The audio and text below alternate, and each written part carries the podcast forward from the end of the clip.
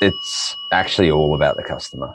So it's mapping that customer journey. It's trying to solve the problems that customers want you to solve for them within your ecosystem. Upgrade, downgrade, you know, hide it from your wife or hide it from your husband. Contextual commerce is going to be the affiliate 3.0 in my in my view. Welcome to Add to Cart, the podcast that Express delivers all you need to know in the fast-moving world of e-commerce.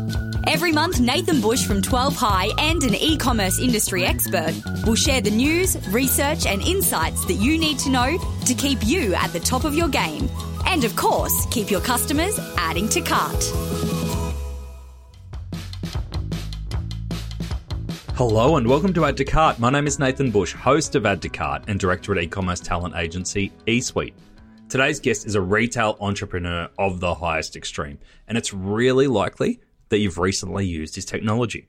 Jason Wyatt is the co founder and managing director of Marketplacer, which, in his words, allows you to sell shit that you don't own. In my words, Marketplacer allows retailers to create marketplaces to dramatically expand the product range and serve every need of your customer. That's not even a paid spot. How good was that? Marketplacer currently powers 100 marketplaces in 10 countries across the world and connects about 25,000 businesses for retail trade. In Australia, they're currently used by leading retailers including Woolworths, Surf Stitch, Myer, and Petstock, and have just secured investment from Woolworths as well as Salesforce. They're currently focused on their US expansion as they aim to take over the retail world. But this isn't his first parade. Jason actually started Bike Exchange about 15 years ago and it's now a leading online cycling marketplace in 10 countries and valued at $32 million on the ASX. Why he's spending an hour with me, I will never know. In today's chat, we cover the different type of marketplaces retailers can consider for growth, why marketplaces are a customer strategy, not a product strategy, and why Jason starts his Melbourne mornings off with a surf. So thanks to our partners Shopify Plus and Signet, Here's our conversation with Jason Wyatt from Marketplacer. Jason, welcome to Add to Cart. Oh, thanks so much. It's great to be here. Thanks for joining us. I hear you. Um, you're in Melbourne, but you started your day off with a surf. Yeah, it is really cool. One of the most amazing experiences that you can nearly do is um, well, Melbourne's not famous for its surf. It's got some of the best. Victoria's got some of the best surf in the world, but they've built this place called Urban Surf, it's actually at the airport, and um, it's it's probably the best wave pool in the world at the moment. So every sort of Monday morning at six a.m., I head to Urban Surf and and and hit some barrels and some waves before before getting in here for an hour. I'm at work by seven thirty, and it's just it's just a phenomenon. So yeah, it's just a super way to start the day. That's brilliant because it all came about because uh, you're sitting on your balcony looking super relaxed on a Monday morning, and that explains it all. Uh, exactly. Well, you got to you've got to get both sides of it going, don't you? Like you've got to clear the mind, get your get your body and the blood pumping, but then um, but then also have a really great balanced life. Spot on. Now you've had a super crazy uh, last couple of months, by the look of it. Some really big investments from the likes of Salesforce and Woolworths. How's that been for you? It's been humbling. Is a word that I typically use when um, we say it. That yeah, and they're two different things we've probably got three sort of journeys from behind capital. We've actually got some of the most amazing institutional funds in Marketplacer who, who really have enabled us to, to scale up and grow.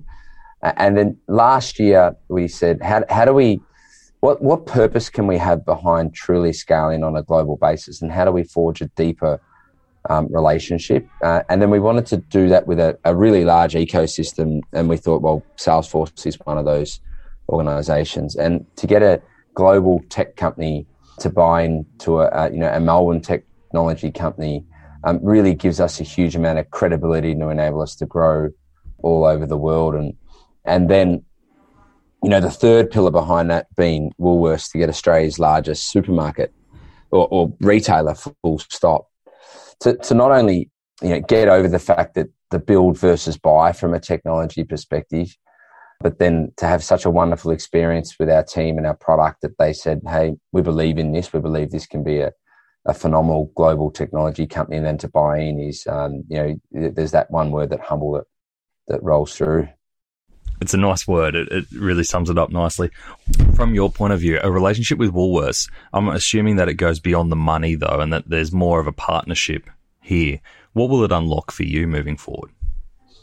Yeah, primarily, it's all around scale and a deep relationship. So um, th- there's no caveats that come with either Salesforce Ventures or um, W23 investing into Marketplacer. So there's no preferential or special treatment over um, any platform or any other customer that uh, that you know necessarily that they'll receive. But what what it means is they're invested in our success, and that that success now gets extended in, via a contract, and that success also means that we get you know, a really really clear look at the rest of the group to enable them to grow in a modern way. And very similar with the Salesforce Ventures deal that we did. There's no preferential treatment in there, but we figured if we could get if we could get one of the largest technology companies to have a sense of belonging and, to be part deeply invested in our community, then if we're in a deal flow cycle into their 6,000 customers globally, or we're in a hey how do how can we work your product over to more integrate deeply deeper into our product? We we figured if we can get them to have that sense of belonging behind us as well that it could be only a positive thing. Brilliant. And so let's let's take people back. If we, if they haven't listened to the Justin Hilberg from Surf Stitch episode with us or they don't know a lot about marketplacer and there's a lot more to your story obviously than marketplacer but that's where we're going to start how would you describe marketplacer the, the simplest way to describe marketplacer is, is we make it easy to sell shit that you don't own. And what I mean by that is a traditional business has, and we saw it during COVID, a traditional business has traditional constraints. And by saying that I want to make it easy to sell shit that you don't own means that you can be limitless around how many widgets you can sell to your customer base. So I'll give you the prime example um, of the of what we fundamentally do. So we're a technology company that enables you to create a marketplace to enable to sell things that you don't own. So then if you unpick that, lots of people say to us, well, how many marketplaces can there be? So everyone we speak to, we always talk about two core things in business. Uh, what's your unfair advantage? And most businesses, when you really, really dumb it down, is their most important asset that they've got is their customers. So if you've got a large cohort of customers or you know how to attract a large cohort of customers, then if you can make it easy to sell them things and on a scalable basis, then you know you may not call yourself a marketplace. You may call it range extension. You may call it drop shipping. You may call it whatever you like. But if you can pull that together in a really cohesive experience, then you can employ a marketplace strategy. And now we power 100 marketplaces in 10 countries around the world with 25,000 businesses connected into the ecosystem. So, and our community only, the more people we get, the more customers we get, the, the stronger our community gets together. And, and that's, that's really something we're, we're deeply trying to achieve.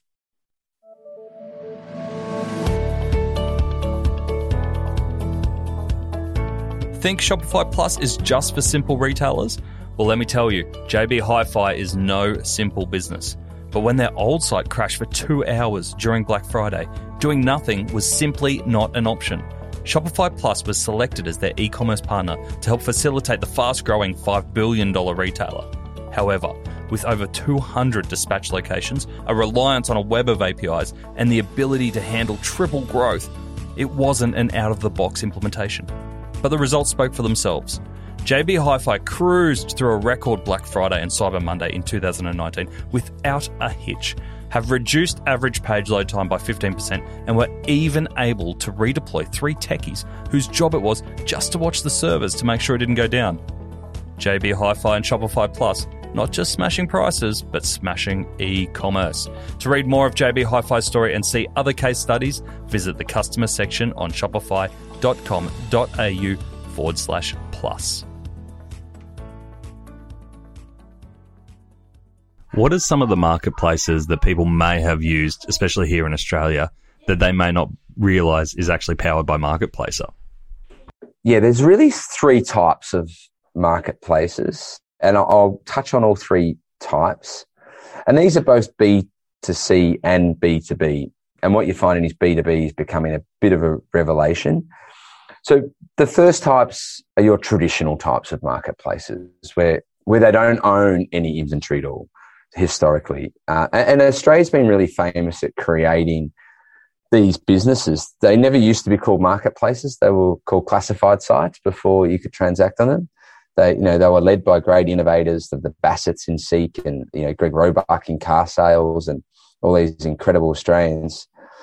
And, and it's about creating a tribe, a community, a sense of belonging behind two sides of that marketplace. So a cohort of sellers and a community of people who want to buy from them. And, and sometimes the sellers and the buyers can switch roles and they, your sellers become buyers and your buyers become sellers, but they're your tribe. So we call them the tribe marketplace. So we were famous for creating Bike Exchange originally, which we'll probably touch on a, maybe a little bit later. But now we power all types of tribal marketplaces um, all over the world. For example, Fishbrain, the largest fishing app, is powered by Marketplacer to create its marketplace. You would have seen during COVID, or you may have seen during COVID, that um, a friend of mine, Shane Delia, he approached us and said, "Hey, Jay, so I've got I've got a major problem, right? I've got three institutional restaurants. I've got 110 staff who work with them, being Maha and the Maha Group." and I can't sell my customers anything, but I've got this glimmer of hope. You know, I've I've figured out how to de, to deliver food to customers within a 35k of radi- 35k radius of the Melbourne CBD, and I've got this idea that during COVID, people are going to get really sick of just ordering Uber Eats and getting sloppy food all the time. They're gonna they're gonna want to bring the magic of a restaurant home and experience that in the home. And I've come up with a way to make people feel like they're cooking without the hard work of doing all of the prep work. So what he did is he created a, we, or we created a company called Providoor together. And, and, and Providoor, you effectively get it all prepackaged in a refrigerated box. It gets delivered into your doorstep twice, either in AM or PM deliveries. But you just finish it off. It's all pre-chopped. It's all, all the recipes are then. So you're just following a really simple recipe and you can create a you can genuinely create the magic of a restaurant um, in your home and after a 12 week period that business so it took us five weeks to build it from scratch and after 12 weeks it was on a hundred million dollar run rate and it was only delivering on within 35k of melbourne so when you talk about tribes and connection creating a sense of belonging and solving a need nothing can ever scale like a marketplace. Now, not everyone's going to be able to create a tribe called Providoor that solves that need in those times, but that's the type of scale you can achieve.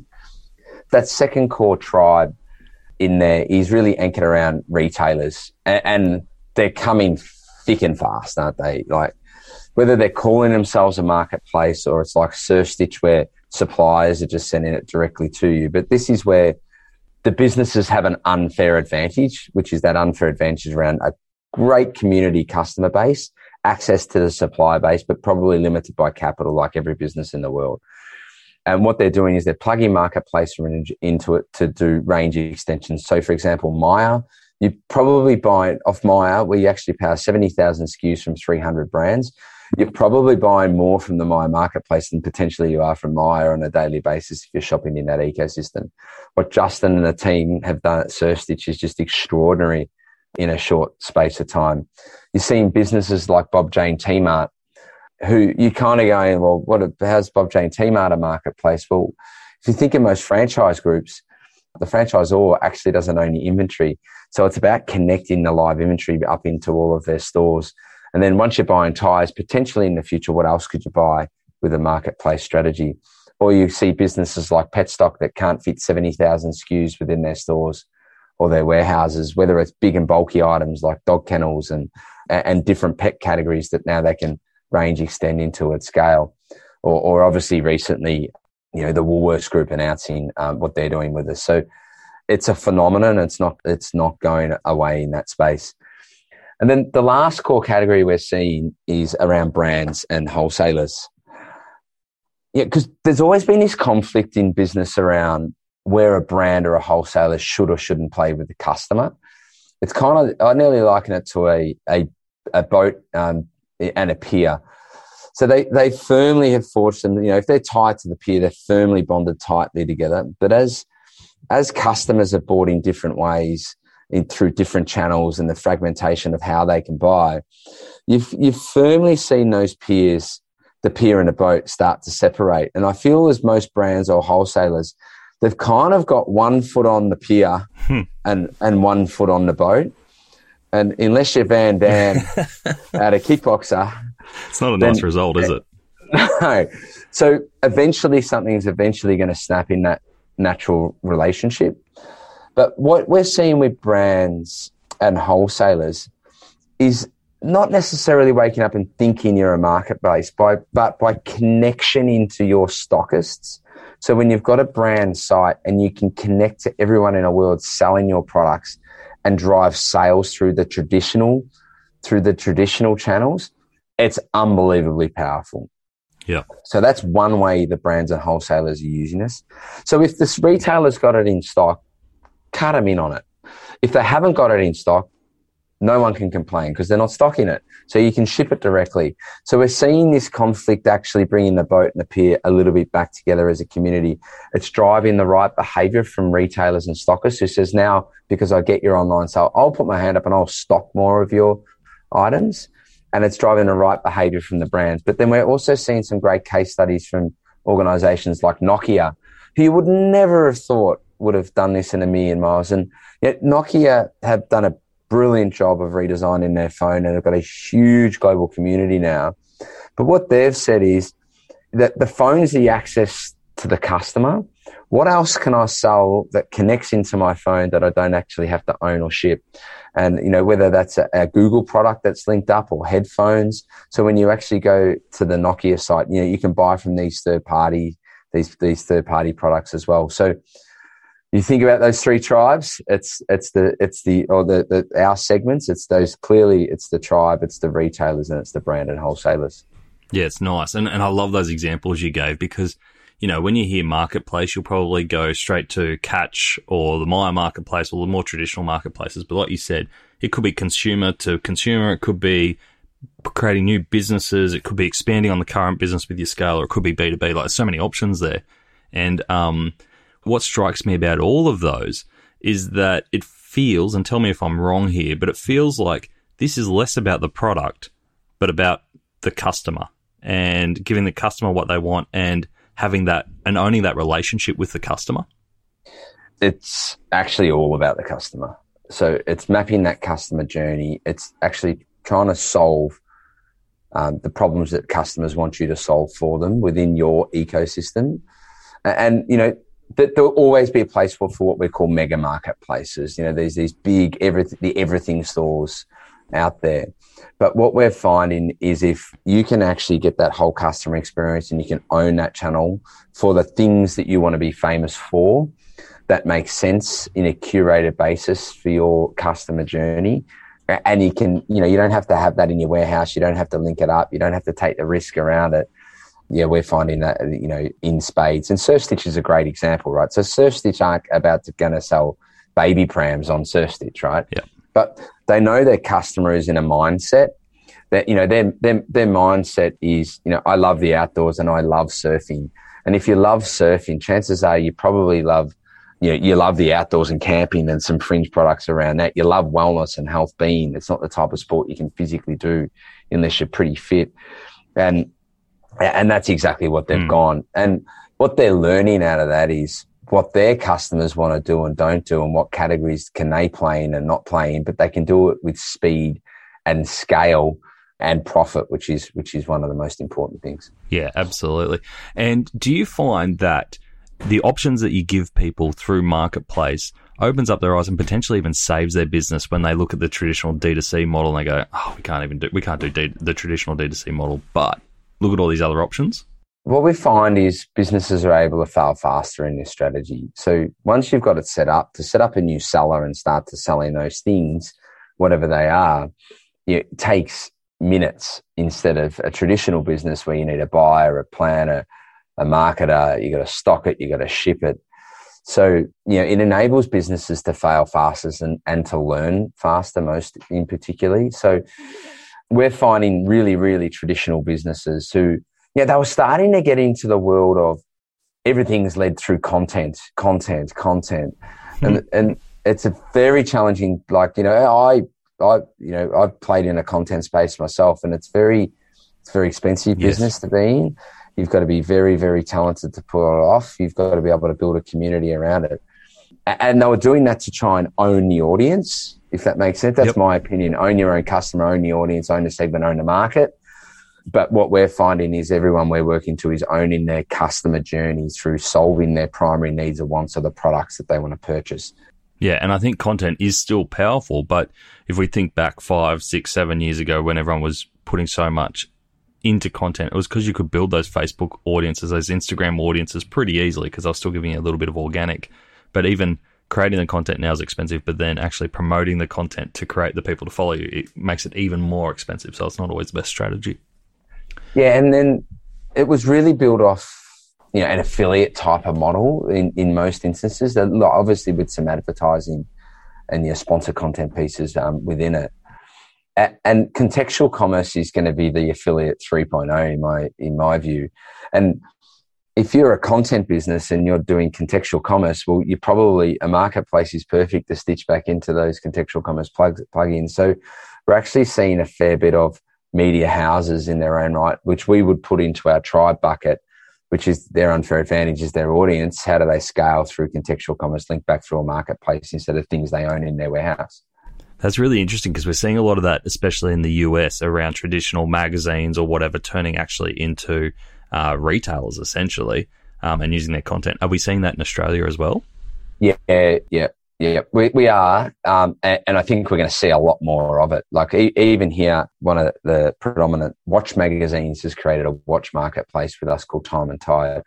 Um, Fishbrain, which is the largest fishing app in the world. So we, we, we're seeing that contextual commerce piece sort of flipping and moving straight past the shop front, if that makes sense, where you're competing with your traditional advertisers, but moving into that marketplace type of scenario where you're driving sales through a much, much bigger um, cohort of suppliers and ecosystems. Awesome. Now, this sounds like a really straightforward idea, but I can imagine at the time where you took this to market, marketplaces aren't what they are today and weren't accepted, especially brands launching marketplaces. Can you talk us back to how you came up with the idea of marketplacer? Yeah, well, probably actually um, winds back pre-marketplacer existing. So, a best mate and I, Sam Salter, we actually went to primary school together. So like we've been thick as thieves for an incredibly long period of time.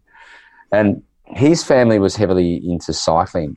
So they, they owned it. They actually owned a bike store, Sam's brother. And yeah, we're we're just through that family connection. We've we've been we've been really familiar with the cycling industry for an incredibly long period of time. And then Sam's mum actually ran famous classified businesses from a magazine perspective in Australia. And so Sam was working in classified magazines.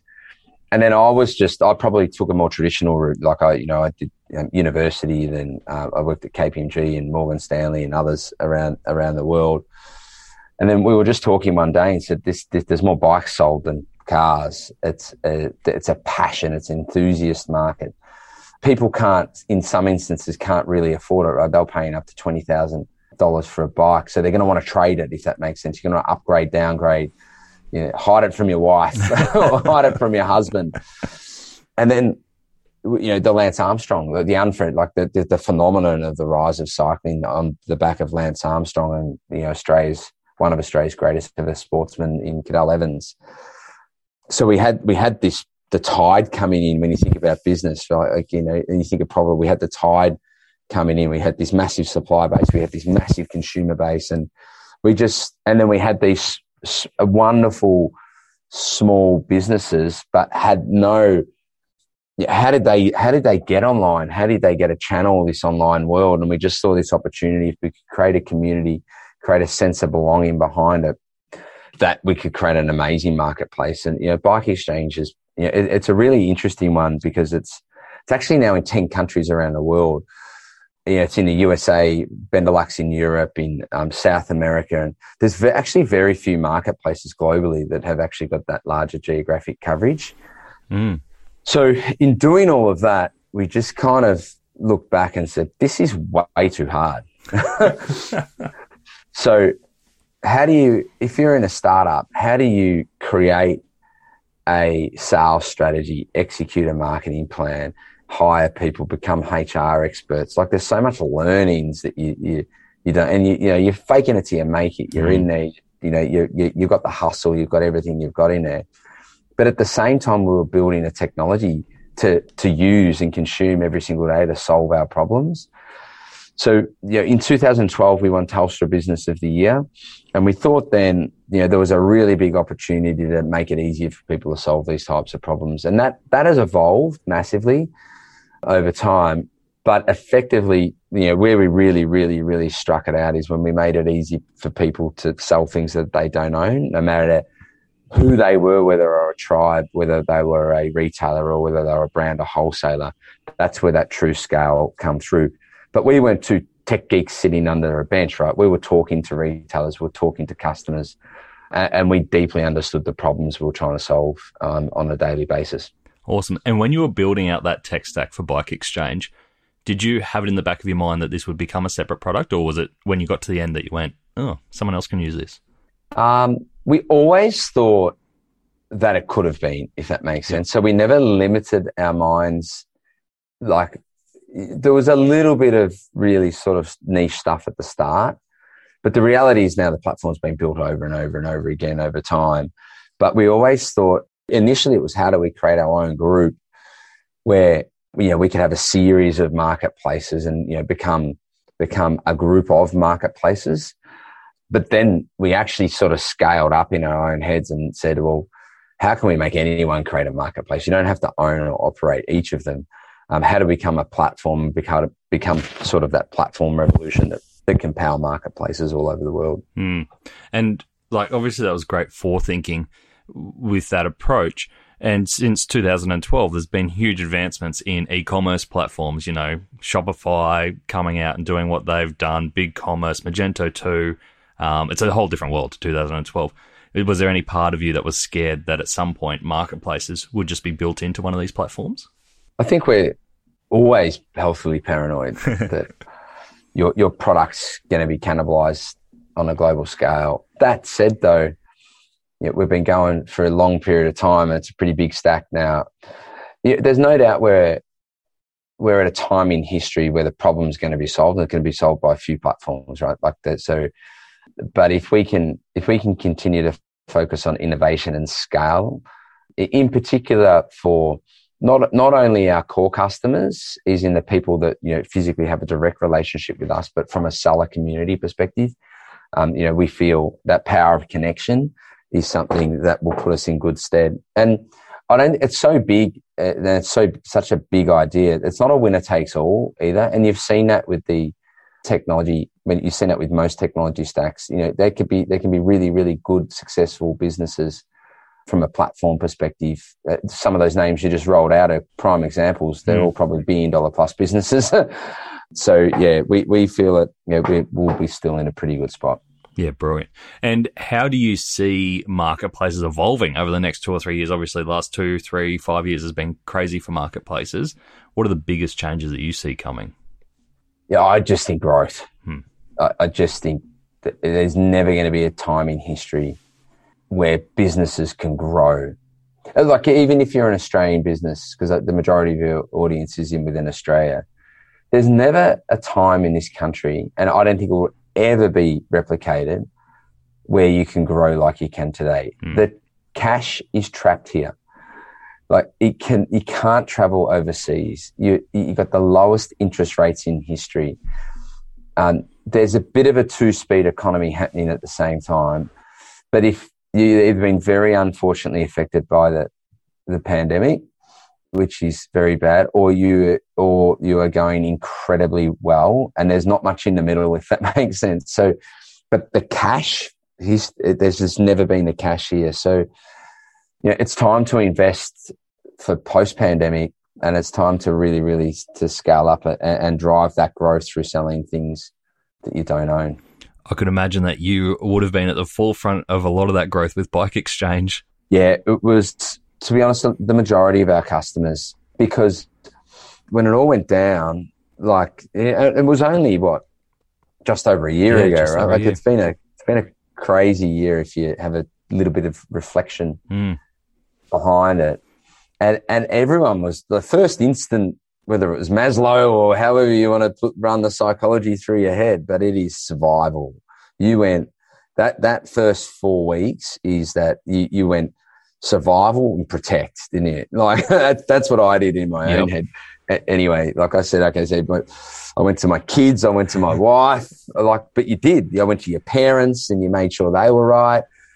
And then obviously uh, your, your core friends, and then you said, okay, now, now that's right. Yep. What do I do? What's going to happen with this company? What's going to, because no one knew.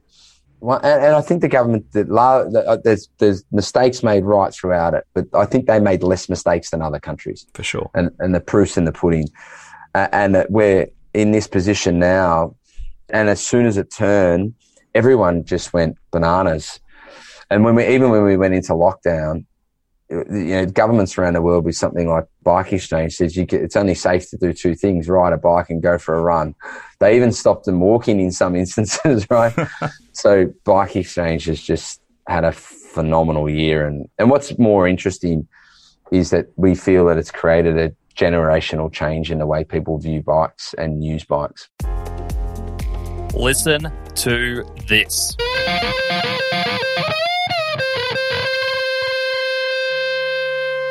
That's me playing my new air guitar. Our friends at Signet recently partnered with Air Guitar Australia and were responsible for protecting the national team's air guitars while on tour in Australia and around the world. We are proud to announce not a single air guitar was broken while in Signet's packaging. Confused?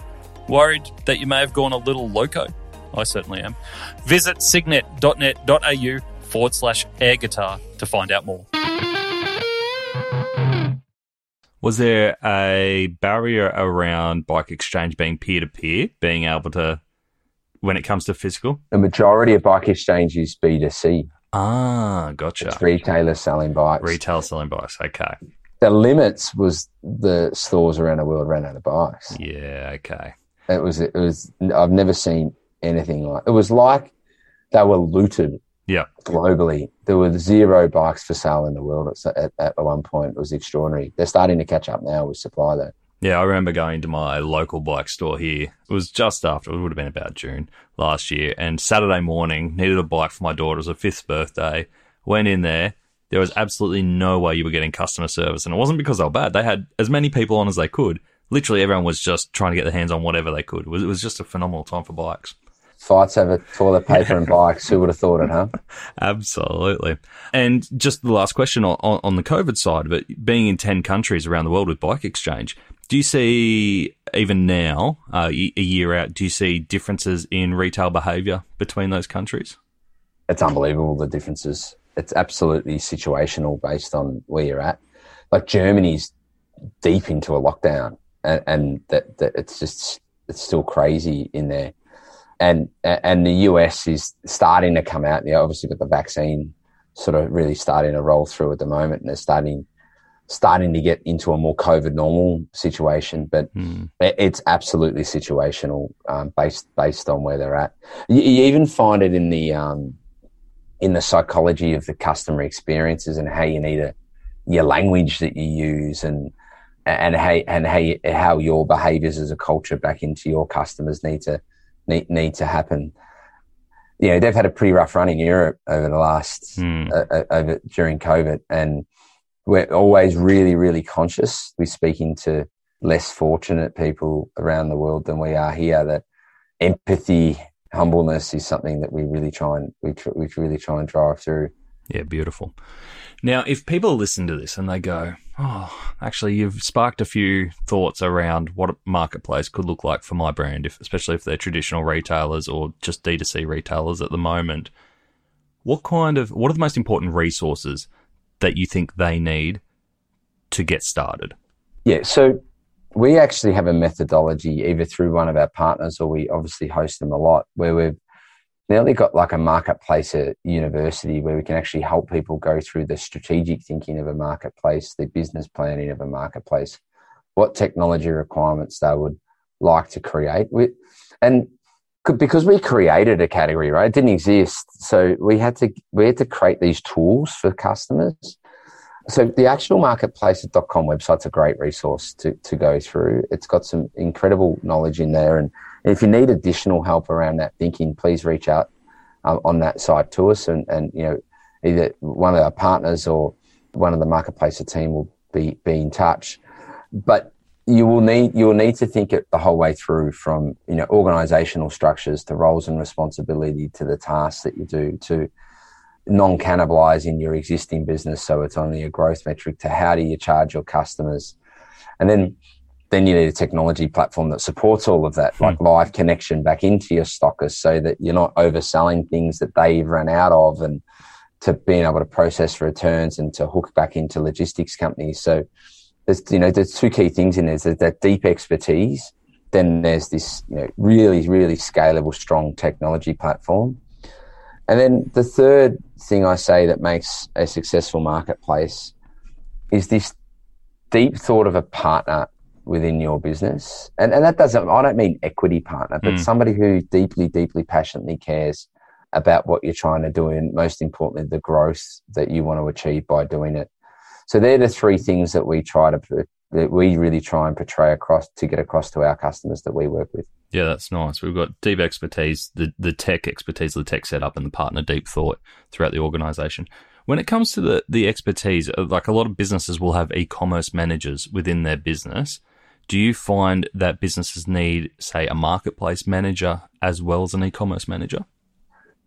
Uh, often, what we find is it's just an extension of thought behind your e-commerce person rather than oh, I need a whole separate team. Yeah, it depends how big you are. Right? Like so, very large organizations, sure, but for the majority of people, you're doing the same. You're in the same mindset.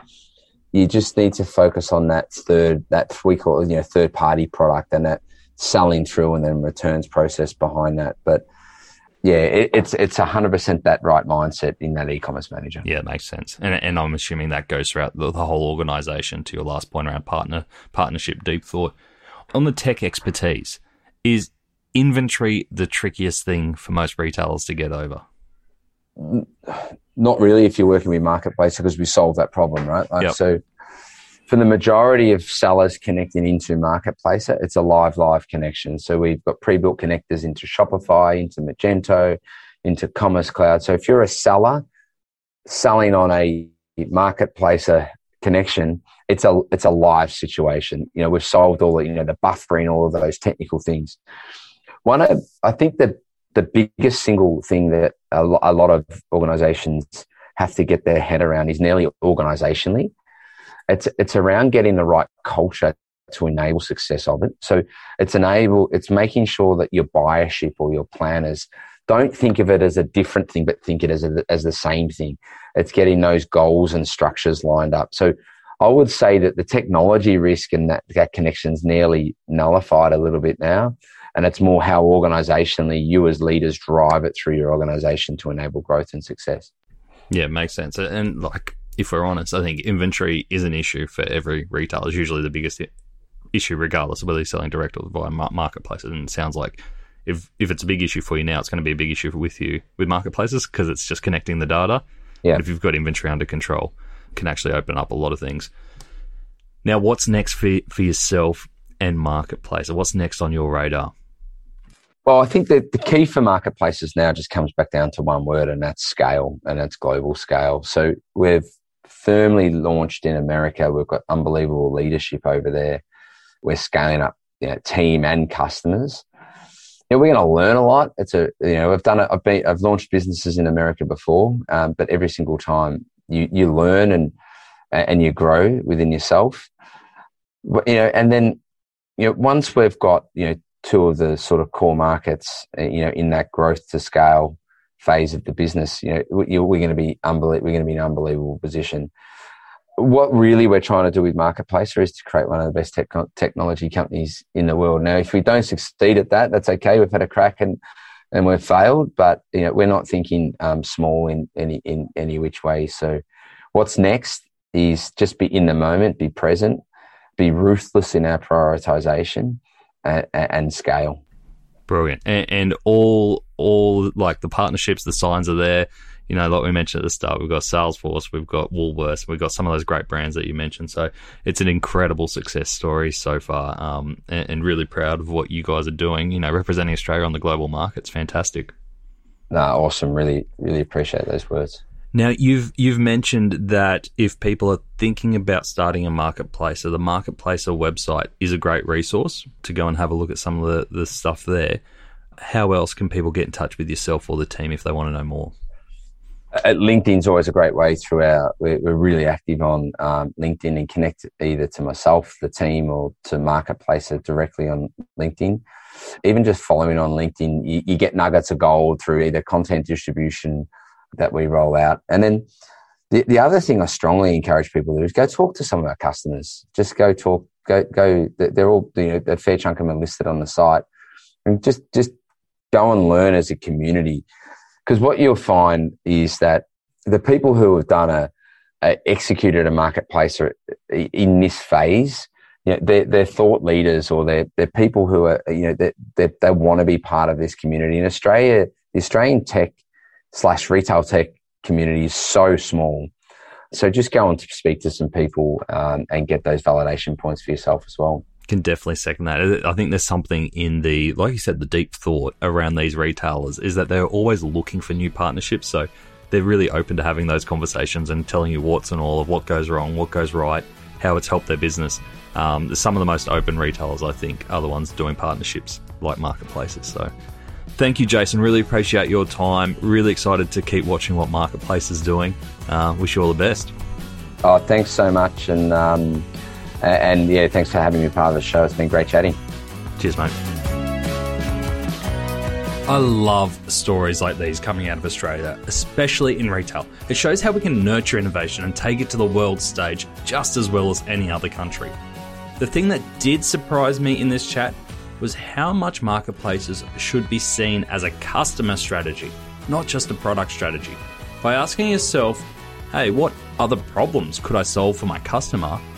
will open up your eyes to the world of opportunity ahead of you. Platforms like Marketplacer just make it easier to connect and execute those dots. But again, it all comes down to your customer. How can you serve them better? I can't wait to see what Marketplacer will do next. To finish up, I have three resources for you. Firstly, if you're a first time listener of Add to Cart and you want to stay up to date with new episodes, head over to addtocart.com.au and you can sign up for our weekly newsletter. We'll let you know every time a new episode drops, as well as giving you my three takeaways from each episode and a link to the transcripts so you can know that this is an episode that you want to dive straight into. Secondly, if you want a weekly roundup of the best e commerce case studies, tools, and research, sign up to the High Five Friday newsletter, which is delivered to inboxes at 8 a.m. every Friday morning. I read all the e commerce news and send you the bits that I think you can take action from. Sign up at 12high12high.com.au forward slash high five. And the last thing, if you are looking to explore your next e commerce opportunity, head over to esuitetalent.com.au. We are a dedicated e commerce talent agency connecting the best e commerce talent with the fastest growing brands. Check it out, sign up to the email, and get in touch with me if you want to discuss your next move. Until next time, thanks for listening and keep those customers adding to cart.